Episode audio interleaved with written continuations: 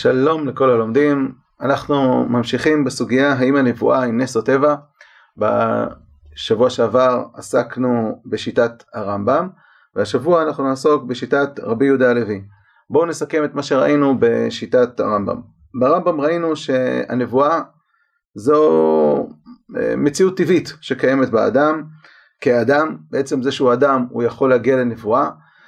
יש אה, דרכים איך להגיע לנבואה, והדרכים להגיע לנבואה, או התנאים להגיע לנבואה, הם יכולות אה, שכליות שאדם נולד איתם, שהוא מוציא אותם מהכוח אל הפועל, ומידות מתוקנות, וכוח מדמה מפותח שהוא נולד איתו, וכאשר הכוח המדמה עסוק בעניינים האלוהיים, והוא אה, השיג את ענייני האלוהות, והוא עוסק בדברים הללו, אז בהכרח הוא יתנבא, כך אה, כותב הרמב"ם. אלא אם כן הקדוש ברוך הוא ימנע ממנו את זה בנס, וראינו שהרמב"ם מציע גם אפשרות אחרת שהנבואה היא תחילתה בהשתדלות האדם, ורק אדם שיש לו את ההשתדלות הזאת אה, יכול להגיע לנבואה, אבל היא זקוקה גם לרצון אלוהי. לאורך כל הדרך הרמב"ם נוקט כמו האפשרות הראשונה, אם כי האפשרות השנייה היא נמצאת, אה, אה, והיא קיימת גם לשיטת הרמב"ם. מה מטרת הנבואה? מטרת הנבואה לפי הרמב"ם זה להשיג ידיעות שאדם לא יוכל להשיג אותן בשכל, אה, בשכל שלו, בעיקר בעניינים האלוהיים. ועל פי זה הרמב"ם מסביר שמעמד הר סיני לא היה אה, מעמד שעם ישראל שמעו את כל הדברים ש, שנאמרו שם, כיוון שעם ישראל לא היו מוכנים לנבואה, וכבר אמרנו שהנבואה זה משהו שהוא טבעי שתלוי במוכנות, והרמב"ם מסביר את מעמד הר סיני בשני דרכים, לא עסקנו, אה, לא, לא נעסוק בהם עכשיו, דיברנו על זה בהרחבה בפעם הקודמת. ראינו שהרמב"ם מתקשה, מדוע בתקופת הגלות פתאום אין נביאים? הרמב"ם מסביר זה בגלל שהכוח המדמה שלנו עסוק בעיקר בצער ובקושי וביגון וגם בכל מיני דברים שהתרבות הסביבתית שאנחנו נמצאים אה, בתוכה אה, מעסיקה אותנו. הרמב"ם אה, גם נשאל על הנושא הזה של הפילוסופים ואנשי אנשי החוכמה מהגויים, מדוע לא הגיעו לנבואה? אומר הרמב"ם בגלל שהכוח המדמה שלהם היה עסוק בענייני התאוות, במיוחד חוש המישוש וכולי, וראינו שהדברים הללו הראשונים האחרים התקשו בהם, כי להגיד שבאופן קטגורי לא היה אף אה, אדם, אף תלמיד חכם בתקופת, כל תקופת הגלות שלא היה לו שקט נפשי והוא עסק רק בעניינים האלוהים ולא הגיע לנבואה, ושלא היה איזה פילוסוף גוי שהיה אדם טוב ועסק רק בעניינים, אה, ענייני הרוח ולא הגיע לנבואה, קשה להגיד את זה, ראינו תור השם, ראינו את עקדת יצחק, עקדת יצחק נקט שנבואה זה משהו שהוא בכלל גמול אלוהי על uh, מעשה האדם וגם עליו שאלנו וכי לא היו בבית שני כל מיני צדיקים ונביאים, כל מיני צדיקים וחסידים שהיו ראויים לפי זה לגמול הזה ומדוע לא זכו? ובבית ראשון לא, היו, לא הייתה תקופה כל כך נפלאה מבחינת קיום מצוות ואף על פי כן הייתה נבואה שכיחה ולכן אה, ראינו שלכאורה כל הכיוונים הללו אה, עדיין קשים. והיום אנחנו רוצים לעסוק בשיטת רבי יהודה הלוי. רבי יהודה הלוי כבר יחסית בתחילת המאמר הראשון, כאשר הוא המלך מתפלא על המושג הזה סגולת בני אדם, שהוא אותו חבר מייחס לישראל, והעניין של, העניין האלוהי שהוא מיוחד בישראל, אז אה, החבר מתחיל לתאר לו שיש מדרגות במציאות, יש את העולם הדומם, עולם הצומח, עולם החי, עולם המדבר, שזה האדם שיש לו יכולות שכליות, ואז הוא שואל אותו, מה המדרגה שלמעלה מזה? הוא אומר, האנשים היותר חכמים. הוא אומר לו, החבר, זה עניין כמותי, זה לא עניין איכותי, זה עדיין לא מדרגה אחרת במציאות, מדרגת חיים אחרת במציאות. ואז הוא אומר לו, אז מהי? ואז הוא מתאר כך, שזה בעצם למעשה תיאור של היכולת של כל אדם מישראל. שהוא בעל אה, העניין האלוהי, בן הסגולה. בן אדם אשר יבוא באש ולא תשרפהו, ויעמוד זמן רב בלי מאכל ולא ירעב, ובאור פניו יקרן אור שאין עין יכולה לעמוד בו, ולא יכלה ולא יחלש, עד שבהגיעו לאחרית ימיו ימות לרצונו, כמו שעלה על מיטתו לישון ביום ידוע ובשעה ידועה, ונוסף הכל אלה ידע תעלומות מה שהיה ומה שיהיה וכולי, אין אלה כי אם אחדים מתאורי אותו הנביא, אשר אין חולק על נבואתו, על ידיו נגלה להמון דבר התחבר האלוהות בהם. אם כן, רבי דה הלוי כשהוא רוצה לתאר את מדרגת עם ישראל, הוא נותן uh, כדוגמה את משה רבנו. ומשה רבנו לאו דווקא בנבואתו, גם הוא יודע דברים עתידים להיות, מה שהיה, מה שיהיה, אבל לא זאת הנקודה. הנקודה היא שיש פה מישהו שחי במציאות ניסית. למעשה נבואה או נביא זה תיאור של הנהגה שאדם חי בתוכה שהיא הנהגה ניסית. הוא יכול להיכנס באש ולא תשרפהו וכדומה. אה, זו, זו הנבואה אצל רבי יהודה הלוי, זה לא משהו שקשור לאיזושהי יכולת טבעית להגיע לאיזשהם השגות או לאיזשהו שאר רוח או לאיזושהי שפע שיושפע עליו וכדומה, אלא מדובר פה על הנהגה שהיא הנהגה ניסית, או אפשר להגיד אפילו יותר מזה, הטבע שלו, כמו שהטבע של הצומח זה שיש לו יכולת של גדילה, כן? אה, ויכולת של אה, אה, רוויה, רבייה. והחי יש לו יכולת של להשיג מזון למרחוק. והאדם יש לו יכולות, וזה יכולות טבעיות שלו, שהן יכולות של פיתוח ובנייה וניהול חברתי, מה שיסתכל על זה הבעל חיים ויגיד וואו זה נס, בסדר, כי בשבילך זה לא טבע. אבל למעשה האדם הישראלי, הטבע שלו, היא, זה טבע של, של לצאת, או בעל יכולות לצאת מהמסגרת הטבעית, מהגבולות הטבע שקיימים לנו, ולנהוג אה, בהנהגה שהיא הנהגה מסוג אחר, הנהגה שתואמת את המעשים של האדם, ולאו דווקא את היכולות הטבעיות שלו. אם כך, יוצא שהנבואה היא ביטוי למשהו אחר, משהו הרבה יותר רחב, כמו שכותב הכוזרי במאמר שלישי בס"ה, שהנבואה הסתלקה עם סילוק השכינה. כלומר, הנבואה זה הופעה אחת מתוך הופעה כללית של השכינה בישראל, של ההנהגה הניסית בישראל. ואם זה כך, אנחנו כבר מבינים שכל מה שקשינו על הרמב"ם ועל עקדת יצחק ועל אור השם, אה, עוד, עוד לפני שפתחנו להבין מה זו נבואה ברבי יהודה הלוי, אבל אה, אנחנו כבר מבינים שבשיח של רבי יהודה הלוי, ברור שלא שייך נבואה בתקופת גלות. אם זה משהו שהוא קשור לאדם הפרטי והוא קשור לאיזושהי יכולת טבעית שלו, אז עולה שאלה, למה, מה ההבדל בין הגלות לבין ימי הגאולה, ימי בית ראשון? אבל כשאנחנו מבינים שהנבואה היא אחת ההופעות של ההנהגה הניסית בישראל, של, של הופעת השכינה, אז ברור שהדבר הזה לא שייך בתקופת הגלות. כל העניין של תקופת הגלות זה זה שאין שכינה בישראל, ממילא גם אין אה, נבואה, בלי קשר לשאלה כמה אתה צדיק וכמה אתה נחמד וכמה אתה מוסר את הנפש שלך על קידוש השם ואתה יכול להיות התלמיד הכי גדול שיש ואתה יושב כל היום ועוסק רק בעניינים האלוהיים אבל זה לא קשור לנבואה, נבואה לא קשור לאיזשהו שאר רוח פרטי. ואם הגענו למושג פרטי אז שכינה, אם, אם אנחנו מבינים שנבואה זה משהו שהוא תוצר של שכינה, שכינה זה בכלל לא משהו, בכלל לא משהו פרטי, זה משהו שייך בכלל האומה. באמת, רבי יהודה הלוי, כשהוא נכנס לתנאים לשכינה, במאמר שני בסעיף ח', הוא כותב כך: הכבוד, כלומר השכינה השורה בעולם, או בישראל במקרה הזה, ניצוץ אור אלוהי הוא הפועל על עם האלוה בארץ האלוה. אנחנו נעסוק בכל אחד מהתנאים הללו בשיעורים הבאים, אבל היום אנחנו נעסוק בהם בגדול.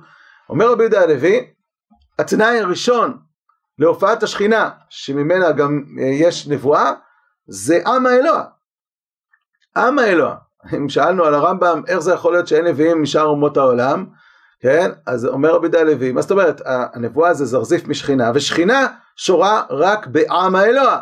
אנחנו נצטרך לשאול על רבי דה לוי בשיעורים הבאים, איך זה שהיו בכל זאת איזה שהם נביאים מועטים לכאורה גם מאומות העולם, אבל אה, השכינה היא משהו שקשור לעם, והדבר השני קשור גם לארץ. כלומר יש לנו, כבר, יש לנו פה כבר שני תנאים, תנאי ראשון לנבואה ולחלות השכינה העם, והתנאי השני זה הארץ. כפי שאמרתי אנחנו נעסוק בכל אחד מהתנאים הללו בהרחבה, עם כל הקושיות שיש על זה, בעזרת השם בשיעורים הבאים. היום רק נראה את התמונה הכללית של כל התנאים לנבואה ולחלות השכינה. אה, אז השיח הופך להיות שיח של אומה, זה לא שיח של פרטים, והאמת שכל התורה כולה ביהודי התורה הם לא יהודים פרטיים, הם יהודים כלליים, הברית לחלות השכינה או לאי חלות השכינה, וממילא להנהגה הניסית שעם ישראל זוכה לה, זה לא משהו פרטי, זה לא משהו של איזה צדיק אחד שיכול לזכות לזה, זה תלוי במצב האומה. ואנחנו מכירים את פרשת בחוקותיי, פרשת כי תבוא, פרשת והיה שמו וכדומה. רבי יהודה הלוי מתאר את זה באלף קט, קראנו את זה אה, לדעתי באחד השיעורים הקודמים. אומר רבי יהודה הלוי, יהודינו הם כי נדבק בעניין אלוהי על ידי הנבואה וכל הקרוב לה, וכי יתחבר העניין האלוהי בנו באותה גדולה במראות כבוד ונפלאות, וייתן לי סגולה. זה העם, ואני אהיה לכם לאלוהים, ואני אגיכם. ואנשים מכם יהיו עומדים לפניי ועולים למעלה, השמיימה, כאותם שהיו מתהלכים בחייהם בין, בין המלאכים, המלאכים יראו כל אחד מאלה, ויקראו לבן אדם, להבדיל בינו לבינם, ואף מלאכי יהיו מתהלכים בקרבכם בארץ, ותראו אותם בבואם בבודדים או במחנות, לשמור עליכם, להילחם לכם, ותאריכו ימין על הארץ שבשויה הגעתם למדרגה הזאת, היא אדמת הקודש, פה זה הארץ, וכולי. יש לנו פה הופעה של השכינה, השכינה זה נקודת החיבור שבין האלוה לבין האומה, זה לא משהו פרטי, וכתוצאה מהחיבור הזה יש הופעה בין השאר גם של הנבואה. מה דעתו של רבי יהודה הלוי על נבואת משה? הרי באמת נבואת משה היא לכאורה נבואה חריגה, נבואה שניתנה בתורה, האם פה זה כבר משהו באמת פרטי, זה משהו שהוא אה, אה, מיוחד דווקא למשה רבנו? רבי יהודה הלוי מתייחס לזה במאמר ב' נ"ו, והוא כותב כך, הוא מתחיל שם במזמור של השמיים מספרים כבוד אל, על השבח של הקדוש ברוך הוא שמתגלה ב- ב- ביצירת המאורות. התבוננה ביסוד עליו בנה דוד את מזמורו בשבח התורה. המטרה של המזמור הזה, אומר רבי יהודה הלוי, זה לשבח את התורה. איך משבחים את התורה? מראים את השבח העצום שיש בבריאה, ואומרים כל זה כלום לעומת התורה, כן? בתחילה הוא מתאר את השמש בפסוק השמיים מספרים כבוד אל, הוא מספר על אורה, החודר בכל, על זוך עוצמה, על יושר דרכה, על יופי מראיה, אך מיד אחר זה הוא אומר תורת השם תמימה בשיבת נפש, עדות השם נאמנה מחכימת פתי וכולי, כאילו הוא אומר אל תתפלאו על תוארי השמש האלה, כי התורה מהירה בהירה יותר, השמש מהירה ומחיה את כל העולם הגשמי, התורה היא מהירה ומחיה את המציאות הרוחנית שלנו, והיא גם מפורסמת ונעלה ומועילה יותר, אז כל זה מעלת התורה, ואז מוסיף רבי יהודה הלוי אך לולא בני ישראל לא הייתה התורה בעולם. התורה היא מהירה בכל העולם, אבל התורה נמצאת בעולם בזכות ישראל, אומר, אומר רבי יהודה הלוי. רבי יהודה הלוי בזה מסביר את הפסוק שהתפלא עליו המלך בסעיף שלפני כן, ישראל אשר בך יתפאר, הקדוש ברוך הוא משתבח בישראל, אומר רבי יהודה הלוי, בוודאי, במי ישתבח אם לא בישראל? ישראל הם העם שהפיצו את התורה בעולם, גדולה מזאת. מעלת בני ישראל אינה מכוח משה, להפך, גדולת משה אינה כי היא מכוחם. היה מחשבה לומר, בסדר. מי גידל את עם ישראל? משה רבנו, הוצא אותנו ממצרים, נתן לנו את התורה, המנהיג הראשון, משה רבנו היה במעלה גדולה, והוא הנחיל את המעלה הזאת לישראל. אומר רבי יהודה לוי, מה פתאום? הקדוש ברוך הוא התחבר לישראל, מתוך ההתחברות שלו לישראל, זכה משה רבנו אה, כסיוע, או כמי שבא לסייע לישראל, הוא זכה להיות זה שנותן את התורה, זה שמוציא את עם ישראל ממצרים. מעלת בני ישראל אינה מכוח משה, להפך, גדולת משה אינה כי היא מכוחם. כי בראשונה חלה אהבת האלוה על המון זרע אברהם, יצחק ויעקב, ובחירתו במשה לא באה כי אם למען יגיע הטוב אליהם על ידו. ובאמת אין לנו נקראים עם משה, כי אם עם האלוה, כאמור עם השם אלה, או עם אלוהי אברהם, הקדוש ברוך הוא בחר באברהם, יצחק ויעקב, בחר באומה ומתוך כך משה רבנו קיבל את התפקיד שלו בשביל, אה, בשביל האומה. היה צריך לתת תורה לעולם, אז משה רבנו קיבל את, ה, את התורה כדי לתת לעם ישראל, אבל הקשר הוא בין האלוה לבין האומה. משה רבנו הוא איזשהו מישהו ביניהם שבא ליצור את החיבור. אה, כתוב בפסוק, ובבוא משה אל אוהל מועד, וישמע את הכל מדבר אליו מבין שני הקרובים. מה זה שני הקרובים? אז חז"ל אומרים, מסכת יומא, שקרוב אחד הוא משל אה, לקדוש ברוך הוא, קרוב השני משל לעם ישראל, והם מדברים ביניהם. מה זה וישמע את הכל מדבר? מדבר זה, הקדוש ברוך הוא לא מדבר עם משה, הקדוש ברוך הוא מדבר עם עם ישראל. משה רבנו, הוא נמצא מהצד ומאזין, עכשיו עם ישראל, הפרטים, כן, אותו יהודי, עכשיו לא שמע מה שהקדוש ברוך הוא מדבר עם כנסת ישראל, אז משה רבנו מספר לו.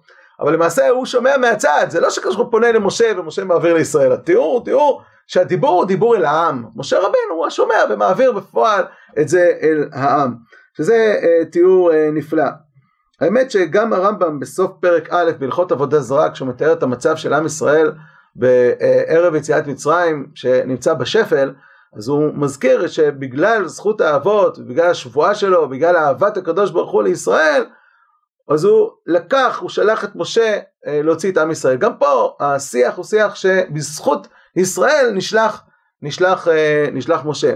נמצא עוד פעם במורה נבוכים בחלק ג' פרק נ"א, גם שם הוא אומר שבגלל מעלתם של האבות שהיו דבוקים כל כך בקדוש ברוך הוא, אז ההשגחה על צאצאיהם הייתה רבה, ומתוך כך אה, גם כן ההשפעה שלהם כלפי, בקבלת הנהגתו של משה רבנו.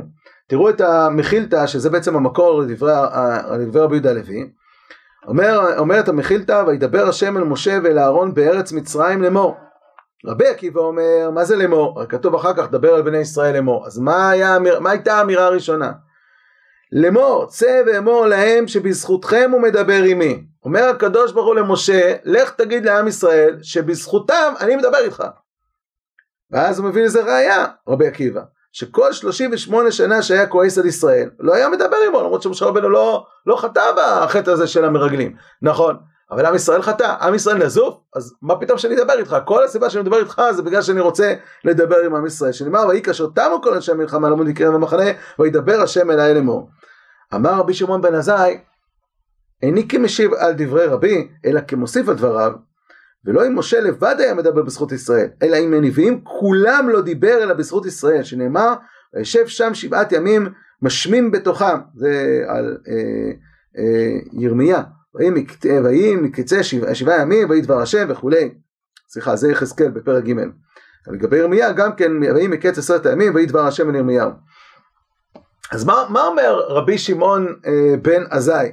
מדהים, לא רק עם משה, גם עם כל עם ישראל. רגע, ורבי עקיבא התכוון להגיד שרק משה, נבואת משה, היא מיוחדת ומצריכה את כל ישראל, או את זכות ישראל, אבל שאר הנביאים זה יכול להיות גם זכות פרטית? אז זה אומר רבי שמעון בן עזאי, לא, לא, לא, שלא תבין אותי נכון, שאנחנו חלוקים. רבי עקיבא לא בא להגיד שרק נבואת משה, רבי עקיבא מתכוון להגיד שכל הנבואים, רק שלא תחשוב שנבואת משה הייתה מיוחדת והייתה זקוקה ל... ל... היא הייתה איזשהו משהו מיוחד במשה רבנו, לא, גם היא בזכות ישראל. אבל אין מחלוקת ביני, אומר רבי אה, שמעון בן עזאי, לבין, אה, בין, אה, לבין רבי עקיבא רבי. אנחנו ביחד בסיפור הזה, שנינו מסכימים ליסוד שגם נבואת משה המיוחדת וגם נבואת שאר הנביאים, הכל זה רק בזכות אה, ישראל. כשיש קשר ישיר בין עם ישראל לבין הקדוש ברוך הוא, יש שכינה ששורה בישראל, אז ממילא גם יש אה, נבואה גם לפרטים. הכל בא מתוך הכלל. ואז המדרש נכנס לסיפור של ברוך בן אריה. בשבוע שעבר מה ראינו? ראינו שהרמב"ם מסביר שברוך בן אריה לא זכה לנבואה, למה? או בגלל שהוא לא הצליח לעמוד בכל ההכנות, כלומר כפי שאמר הרמב"ם יש הכנות של יכולות שכליות, של תיקון המידות, של כוח מדמה מפותח, לא היה לו את היכולות האלו. אתה מבקש לעצמך גדולות, אל תבקש, זה גדול עליך. או פרשנות שנייה, שהיא הפרשנות הראשונה שכותב הרמב"ם, ש... סיבה ואת השם לפי השיטה השנייה בנבואה שהציב הרמב"ם, אה, הקדוש ברוך הוא מנע ממנו בדרך נס. מנע ממנו זה בדרך נס. אה, אבל המדרש כותב אחרת. המדרש אומר, וכן אתה מוצא בברור בן אריה, שהיה מתרעם לפני המקום. אמרת, אוי נא לי כי אסף השם יגון על מחובי, מה נשתניתי מכל תלמידי הנביאים? בואו ראה מה המקום משיבו. אמר, ברור בן אריה, אם אין כרם אין סייג, אין גדר. אם אין צאן, אין רועה. אומר, מה יש לך לקבל נבואה? עם ישראל נמצאים עכשיו בגלות, אתה תהיה נביא? מה שייך לקבל נבואה?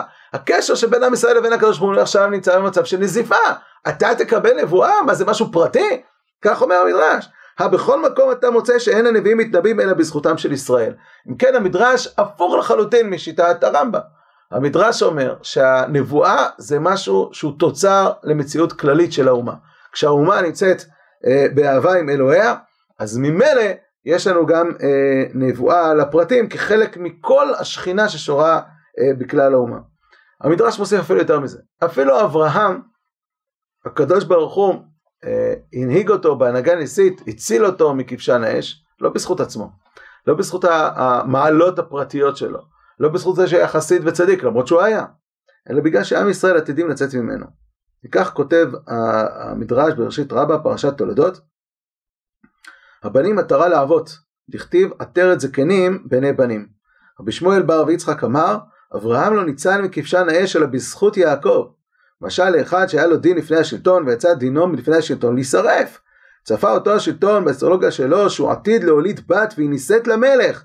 אמר כדאי הוא להינצל בזכות ביתו שהוא עתיד להוליד והיא נישאת למלך. כך אברהם יצא דינו לפני נמרוד להישרף. צפה הקדוש ברוך שיעקב עתיד לעמוד ממנו, אמר כדאי הוא אברהם להינצל בזכות יעקב. עד הוא דכתיב, כמו שכתוב בפסוק בישעיה, לכן כה אמר השם את בית יעקב אשר פדה את יעקב, את, את אברהם. יעקב פדה את אברהם. והמהר"ל בנצח ישראל, פרק י"א, מעריך בעניין הזה, שלכן התורה לא דיברה בתחילת השיח בין הקדוש ברוך הוא לבין אברהם על מעלתו של אברהם אבינו, בניגוד לנוח, שכתוב קודם כל פתיחה, נוח, איש, צדיק, תמים, היה בדורותיו וכולי, ואז הקדוש ברוך הוא פונה אליו בגלל הצדיקות שלו, אברהם לא נבחר בגלל הצדיקות שלו. לך לך אל ארצך, מי זה אברהם אבינו? מה הוא עשה? לא מסופר, למה לא מסופר? כי הקדוש ברוך הוא מדבר איתו, כי הוא מדבר עם האומה, והוא תוצר של האומה, הוא, הוא, הוא אבי האומה. אז אני מדבר איתך בזכות האומה שתצא ממך, לא בגלל מה שאתה. אה, אז ראינו, למעשה, דרך אגב, אפשר לפי זה להסביר, כשמשה רבנו אומר, מי אנוכי כי אל רף הרוב וכי את ישראל ממצרים? מה הזכות שלי? מה תשובתו של הקדוש ברוך הוא? הוציאך את העם ממצרים, תעבדון את האלוקים על ההר הזה. מה אתה מחפש? זכות עצמית? לנבואה, לשליחות, לניסים? זה לא, זה לא זכות עצמית. זה זכות של האומה. והאומה, כיוון שהיא עתידה, תכף נגיע למעמד הר סיני, עכשיו מתאר אותה רבי יהודה הלוי, מתאר אותה רבי יהודה הלוי, בזכות זה שהיא תגיע למדרגה הזאת של, אה, של מעמד הר סיני, בגלל זה אני שולח אותך עכשיו. אתה מקבל את כל המעלות שלך, ואת כל הניסים שתעשה, ואת כל הנבואה שאתה... הכל זה בזכות האומה. והוציאך את העם ממצרים, תעבדון את האלוקים על ההר הזה. זו הסיבה ל... אה, כי אהיה עמך. כך אה, יש להסביר את, ה, את הפסוקים הללו לפי המהלך הזה.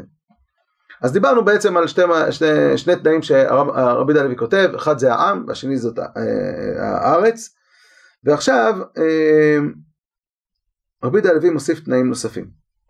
מקור מספר 7, במאמר שלישי כ"ג. כבר אמרתי לך, כי אין להתקרב אל האלוה, כי אם על ידי מצוות האלוה בעצמה. זה יסוד אה, בסיסי כבר בתחילת הספר, כוונתך רצויה אבל מעשיך אינם רצויים, אחרי זה בסימן ע"ז וע"ט. שבסופו של דבר כדי להגיע למעשה, אה, כדי להגיע לחלות השכינה, להגיע להנהגה הניסית, צריכים לעשות מה שהאלוה מצווה עליך לעשות, ולא שאתה בעצמך עושה, כמו שרבי דלוי גם מסביר בצד ז' במאמר א', אה, את ההבדל בין חטא העגל לבין הכרובים, ההבדל הוא אחד, זה ציווה השם וזה לא ציווה השם.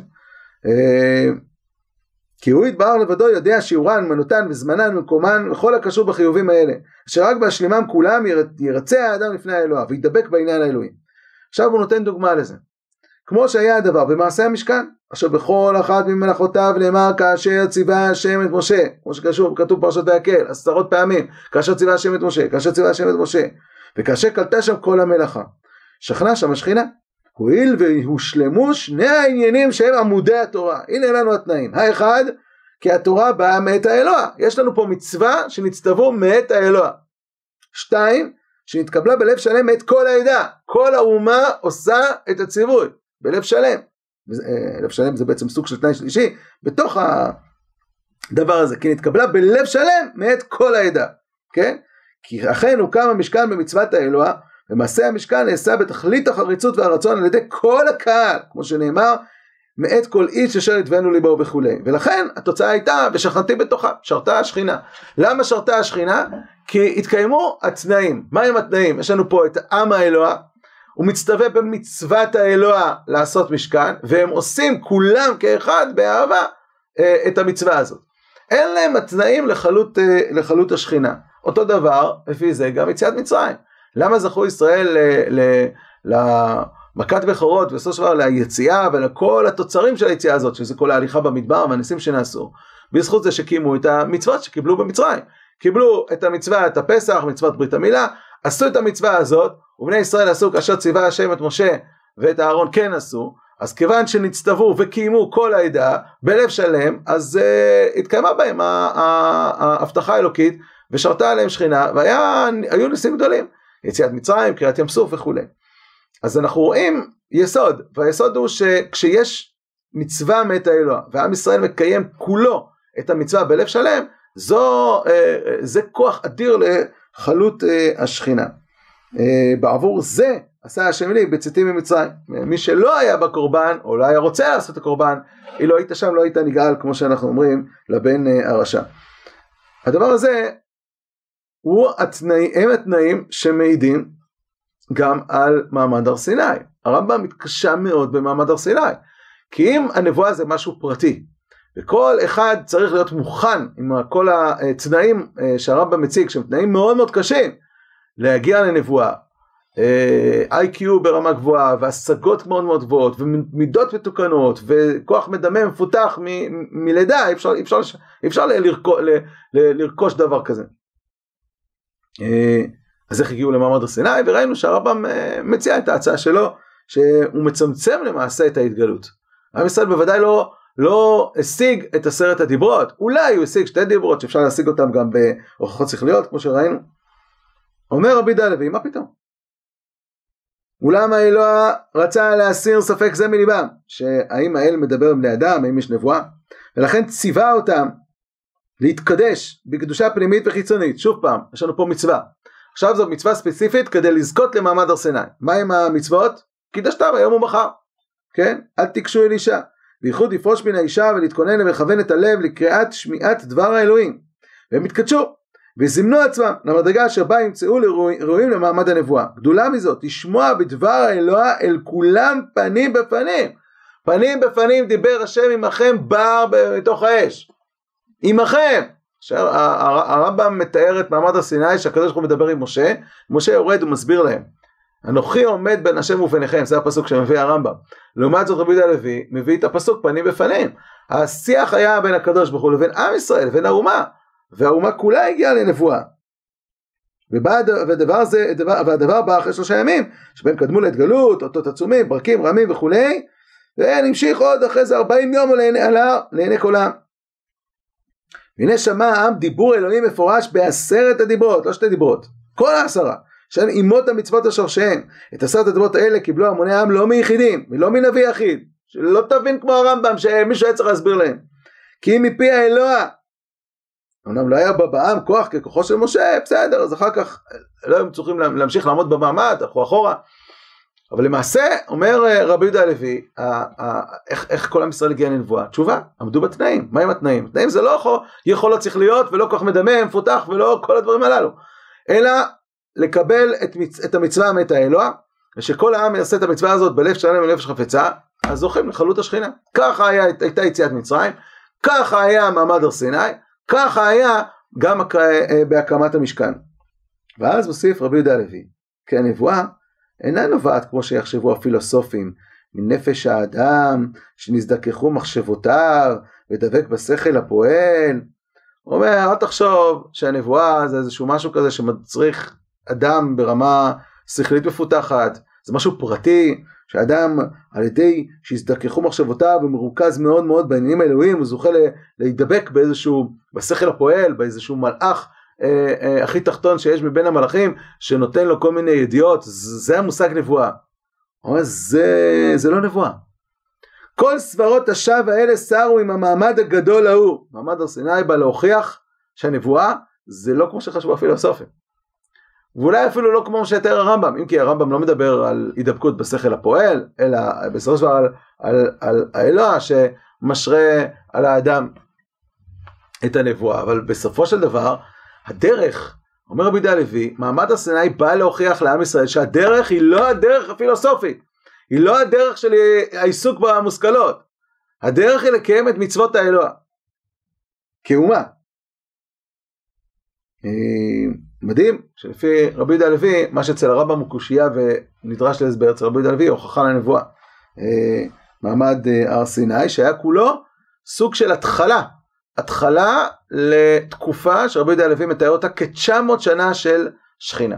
כלומר, הדבר הזה זיכה את כל הדורות הבאים בחלוץ של שכינה. בין כשחטאו, אז ההנהגה הייתה הנהגה ניסית שהקדוש ברוך הוא העניש אותם, אה, למרות שיכול להיות שהם היו חזקים, מרובים, הם נפלו במלחמות. ו- וכשהם היו במעלתם אז, אז גם כן הייתה הנהגה ניסית שהגנה עליהם למרות שהיו יחידים אה, במלחמות וכדומה. כלומר במילים אחרות הייתה הנהגה ניסית שרואה על האומה במשך 900 שנה. עד חורבן בית ראשון שרתה השכינה מכוח המצוות שעשתה האומה בתקופת אה, שהותם במדבר. עד שבסופו של דבר לקרות כל החטאים הדבר הזה התפרק. אה, יש תנאי נוסף, אפשר לקרוא לו טכני, שכשיש את כל התנאים הללו, האומה ומצוות האלוה שעושים בלב שלם ויש חפצה, והארץ שעוד נדון בה הרי אנחנו דיברנו על מצרים ועל המדבר, איפה הארץ? נראה את זה בעזרת השם בשיעורים הבאים, אבל הארץ גם כן היא אחד התנאים לנבואה. אה, אחרי שיש את זה, ויש שכינה ששורה באומה, ויש אפשרות להגיע לנבואה, יש עוד תנאי נוסף, תנאי נראה טכני, אבל הוא גם משהו שנצרך. וזה במקום מספר 9, רבי יהודה הלוי במאמר שלישי, סעיף ס'. ידוע כי הנבואה נמשכה עוד 40 שנה בימי בית שני, בקרב הזקנים שזכו להערה מכוח השכינה ששרתה בבית ראשון, חגי, זכריה, מלאכי. כי הנבואה נקנית, נסתלקה אם הסתלק השכינה בחורבן בית המקדש. ולא הייתה מופיעה כי אם לעיתים רחוקות רק אצל האנשים ממדרגת אברהם ומשה עליו השלום, ואליהו ומשיח המקווה ודומיהם, אשר הם בעצמם מעון לשכינה. פה יש לנו מושג נוסף, כשהשכינה נמצאת באומה, עדיין צריך שיהיה מעון, צריך איזושהי נקודת חיבור, מרכז ששם מרכז העבודה, שם המרכז שהשכינה מופיעה בפועל. אז כשיש משכן, אז זה במשכן, כן? ובוא משה לא אל מועד. כשאין משכן, אבל יש הר סיני, אז הר סיני, משה עלה אל האלוהים, יורד, עולה, יורד, יש מעון לשכינה. אבל כשאין סיני, ואין משכן, ואין מקדש, איפה המעון? אומר רבי יהודה הלוי, המעון זה הצדיקים עצמם. אברהם אבינו מעון השכינה, כמו שכתוב, ויעל מעליו אלוהים, כן? האבות הן הן מרכבה לשכינה. האבות, משה רבנו במצרים הוא בעצם סוג של ראוטר של שכינה, הוא, הוא עכשיו מעון השכינה עד שיגיעו להר סיני ואז אפשר להעביר את, ה, את, ה, את המקום, את המעון אל, אל, אל, אל ההר עצמו ואחר כך המשכן וכן הלאה. כלומר צריך שיהיה איזשהו מקום כאשר לפעמים הנביא עצמו הוא המקום שמקרין את השכינה בהנהגה הנשיאית שלו שוב פעם לא בגלל שיש לו זכות הזכות היא של האומה כשאין אומה שראויה לכך, אז גם הוא יהיה נזוף. אבל כשהאומה ראויה, הופך להיות הנביא איזשהו מעון של השכינה, שכל מי שמתקרב אליו, אפילו שהוא לא ראוי לנבואה בכלל, בום, הוא יכול להגיע לנבואה כמו שקורה לשאול המלך, אה, גם שאול בנביאים. מוסיף על זה רבי יהודה הנביא עוד משפט אחרון, בני דור שאנשים כאלה בקרבם זוכים להתגלות הנבואה בתוכם. אה, כמו שהוא כותב גם במאמר א' קג, שבעצם כל מי שמתקרב אל הנביא, בגלל שהוא סוג של ראוטר, סוג של משהו שמפיץ, הוא, הוא, השכינה אה, מנהיגה אותו ברמה הפרטית בזכות האומה, כל המתקרב אל הנביא, תתחדש לו רוחניות בשעת ההתקרבות אליו, שמיעת דבריו האלוהים וכולי. אה, טוב, אם כך, אה,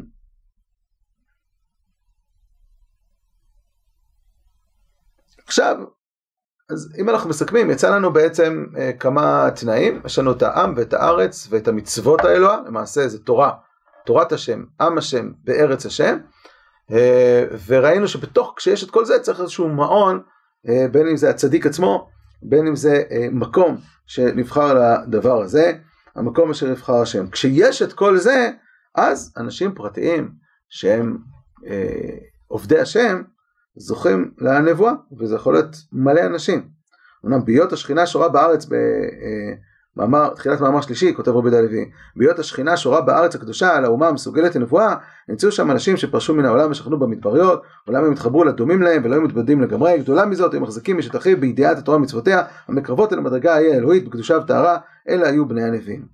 עכשיו לפי זה, רבי הלוי נותן הסבר למה בבית שני לא שרתה השכינה.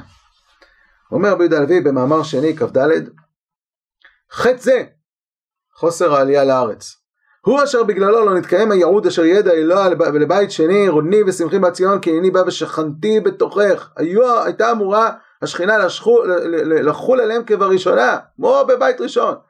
אילו נענו כולם לקריאה ושבו לארץ ישראל בנפש חפצה אבל רק מקצתם נענו ורובם והחשובים שלהם נשארו בבבל.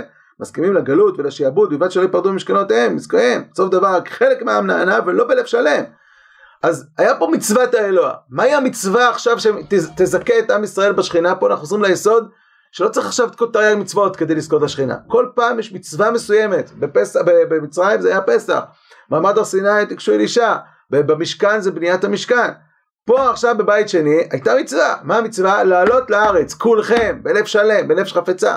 עם ישראל עולה באופן חלקי מאוד, קטן מאוד, וגם אותם שעולים לא עולים כי רוצים אה, להידבק בשכינה, אלא בגלל שחשבו ששם יהיה להם יותר הזדמנויות להצליח, כיוון שבבבל הם היו עניים, אז לא עלו בלב שלם, אז ממילא גם לא שרתה השכינה בלב בצורה מלאה, אלא בצורה זרזיפית, כמו אה, אה, הרוח הקודש והדברים המסוימים שהיו קצת אה, בבית שני. למה? שוב פעם, כי התנאים לנבואה, בין השאר, זה לקיים את מצוות האלוה על ידי כל האומה. תגידו, אבל הם כן עלו, עזרא עלה בשמחה, עזרא עלה בשמחה, אבל הוא פרט. הוא פרט והשכינה שורה על האומה, אה, בהתאם למדרגת האומה. אם כן, אנחנו אה, מסכמים עכשיו את הדברים אה, של הנב... מה זאת נבואה ומהם התנאים לנבואה אצל רבי יהודה הלוי. אז מהי הנבואה? הנבואה היא הנהגה, חלק מהנהגה כללית ניסית שנמצאת באומה, שהיא למעשה טבעית לאומה, היא טבעית בזה שהיא ניסית. והנבואה היא אחד הביטויים של ההנהגה הזאת. איך מגיעים אליה?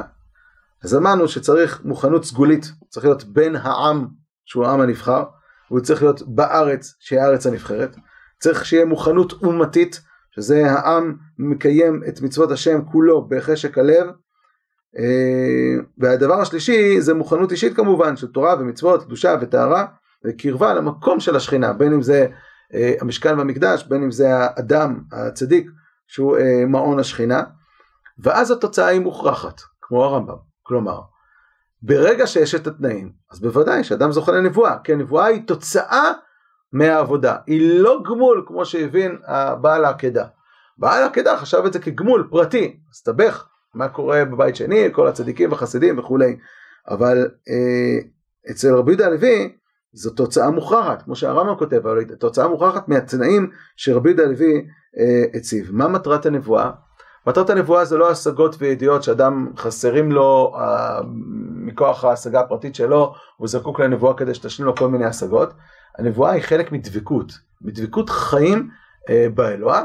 חלק מהדבקות הזאת הוא גם זוכה לכל מיני ידיעות, אבל זה תוצר לוואי, זאת אומרת זה לא מטרת הנבואה, מטרת הנבואה זה עצם הדבקות של האדם באלוה ולמעשה בהנהגה הכללית שהיא הנהגה אה, ניסית. רבי יהודה הלוי הסביר בזה את בית שני, ובית שני כיוון שחטאו ולא עשו את מצוות האלוה לא זכו. זה מסביר מאוד כמובן מדוע בתקופת הגלות אין צדיק וחסיד אחד יהיה הכי קדוש שיהיה, יהיה הכי אוהב השם שיהיה, יהיה מוסר את הנפש שלו הכי קדוש שיהיה. הוא לא יזכה לנבואה כי הנבואה זה משהו ששייך בשכינה ששורה בכלל האומה. אז אה, וממילא לא שייך לשאול למה לא היו נביאים אצל הפילוסופים היווניים החכמים הם היו חכמים אבל הם לא, היו, לא היה בהם אף אחד מהתנאים אה, לתנאים לנבואה. כמובן שרבי יהודה הלוי יתקשה ונעסוק בזה בפעם הבאה אה, מדוע הייתה נבואה בחוץ לארץ הרי זה אחד מתנאי הנבואה ומדוע מצאנו אולי נבואה גם אצל הגויים. אם אנחנו עכשיו מסתכלים בצורה רחבה על כמה מהשיעורים האחרונים שעשינו אנחנו רואים למעשה שרבי יהודה הלוי מאוד מובן מדוע צריך לאמת את הנבואה על ידי ניסים כי הנביא הוא כל כולו אמור להיות במציאות ניסית אם הוא לא עושה ניסים אז הוא לא נביא אצל הרמב"ם שהנבואה היא משהו טבעי, אין שום סיבה לדרוש ממנו לעשות ניסים. הקשינו הרבה מאוד קושיות על הרמב"ם בשבוע שעבר וגם בשבועות שעסקו בסוגיית עימות הנביא. בואו ננסה עכשיו לתת איזושהי תמונה כללית. בשבוע שעבר ראינו שגם הרמב"ם מציב שתי רמות של נבואה. הוא אומר, תשמע, יש נבואה שהיא נבואה טבעית שהיא תלויה באדם, והאדם יכול להגיע על ידי, על ידי ההכנות הללו לנבואה, אלא אם כן הקדוש ברוך הוא את, יעצור את זה בצורה ניסית, כמו שהוא יכול לייבש לך גם את היד. ואז מוסיף הרמב"ם, תשמע, אפשר גם לראות את הנבואה כמשהו שהוא מתחיל כהכנות של האדם, אבל סופם באיזשהו רצון אלוקי. רצון אלוקי שבלעדיו אדם לא יזכה לנבואה. וראינו שהרמב"ם ביסודי התורה נותן אופציה שלמעשה זה שתי מדרגות בנבואה. יש נבואה שהיא רוח הקודש, ויש נבואה שזה משהו הרבה יותר רחב של שכינה, כמו שהוא, אה, כמו שהוא אומר שם. אם זה נכון, למעשה אפשר להגיד שכל ההסברים של הרמב"ם בהמשך היא על הכיוון הראשון, כמו שראינו, כי בכלל לכיוון השני בכלל אין שאלות. הכל תלוי ברצון אלוקי, אז אין שאלות לא על הגלות ולא על הפילוסופים וכולי, אלא על הכל על הקו הראשון. אז אם זה כך, אפשר לומר שגם הרמב"ם מסכים שיש מדרגה גבוהה של נבואה שהיא ניסית, שהיא תוצר של שכינה, שבאמת התנאים שלה הם תנאים שונים לחלוטין. הם תלויים ברצון השם, ומה זה רצון השם? זה המצוות שלו, ושהוא רוצה את האומה המסוימת, ושהוא רוצה ארץ מסוימת, וכל התנאים הללו שהם ביטוי לרצון השם, הרצון האלוהי. נכון, אבל זה מדרגה שהיא מדרגה של נבואה, שהיא דבקות בעולם הניסים. אבל יש נבואה הרבה יותר זרזיפית, הרבה יותר פרטית, שזה היכולת הטבעית של האדם להגיע לאיזושהי השראה של רוח הקודש, איזשהם השגות שהוא לא יכול להשיג אותם בשכלו, אבל יכול להשיג אותם באיזושהי שפע ששופע מלמעלה, וזה כן משהו טבעי, וזה כן משהו ששייך במין האדם, וזה כן משהו שתלוי במוכנות טבעית והיא לא זקוקה, ל, ל, היא לא תלויה במצב העם. ואם זה כך, אז יכול להיות שאפשר גם לתרץ, כשיכול להיות שהיו בתקופת גלות. אם זו הנקודה, יכול להיות שהיו בתקופת גלות כל מיני חכמים, שהיו באמת בעלי רוח הקודש, והיו אה, אה, אנשים שהגיעו לכל מיני השראות וכולי וכולי. וכל מה שהקשינו על הרמב"ם מעימות הנביא, שאלנו מנתן הנביא, אה, איך יכול להיות ש, שהוא אומר דברים והם לא מתקיימים, למרות שהם הבטחות לטובה, וכל הקושיות ששאלנו על הרמב"ם הם לא קושיות, כי שם מדובר על נביא שהוא במדרגה הגבוהה. נביא שהגיע למצב שהוא מראה שהוא עושה ניסים וכן הלאה, שהוא נמצא במציאות של הופעת השכינה, הוא בוודאי לא זקוק לעימותים על ידי ידיעת העתידות. כשהוא אומר עתידות, הוא אומר עתידות שיכול להיות שביקורת שלו לא זקוק לעימות הזה של הידיעות, של ידיעת העתידות, ולכן הכל שם אצלו פתוח, לא היה קושיות לא מנתן הנביא ולא ממשה רבנו עם בריאה עברי השם, כי שם הבדיקה נעשית על ידי ניסים, זו מדרגה של בדיקה של נבואה שהיא נבואה ניסית. אז ממילא לא שייך כל הקושיות שהקשינו על הרמב"ם, כל מה שהרמב"ם אומר שגם נבואה שהיא במדרגה הראשונה, גם לנביא כזה צריך לשמוע, והוא עושה בדיקות על ידי עתידות, על ידי עתידות, אז ממילא התנאים הם תנאים מסוימים כמו שהרמב"ם אה, הציב, שזה רק לטובה וכולי וכולי, רק אה, דברים שעוברים אל העם, אבל זה לא קושייה לא מקריאת ים סוף ולא מכל הקושיות ששאלנו, הרמב"ם אפילו לא מציב את הקושיות הללו, כי יש נבואה במדרגה אחרת ושם באמת הכלים הם כלים אה, אחרים. אם זה כך, אז יש איזושהי בחינה מסוימת של אלו ואלו דברי אלוקים חיים בנקודה הזאת של שתי מדרגות בנבואה. אנחנו בעזרת השם בפעם הבאה נעסוק אה, בתנאי של עם ישראל, אחרי זה גם של ארץ ישראל, אולי נתחיל קודם כל בארץ ישראל ואז בעם ישראל, ונראה האם באמת הנבואה הייתה רק בארץ ישראל, ואם לא, איך רבי יהודה הלוי מתרץ את זה. עד כאן שיהיה יום טוב ובהצלחה בהמשך הלימוד.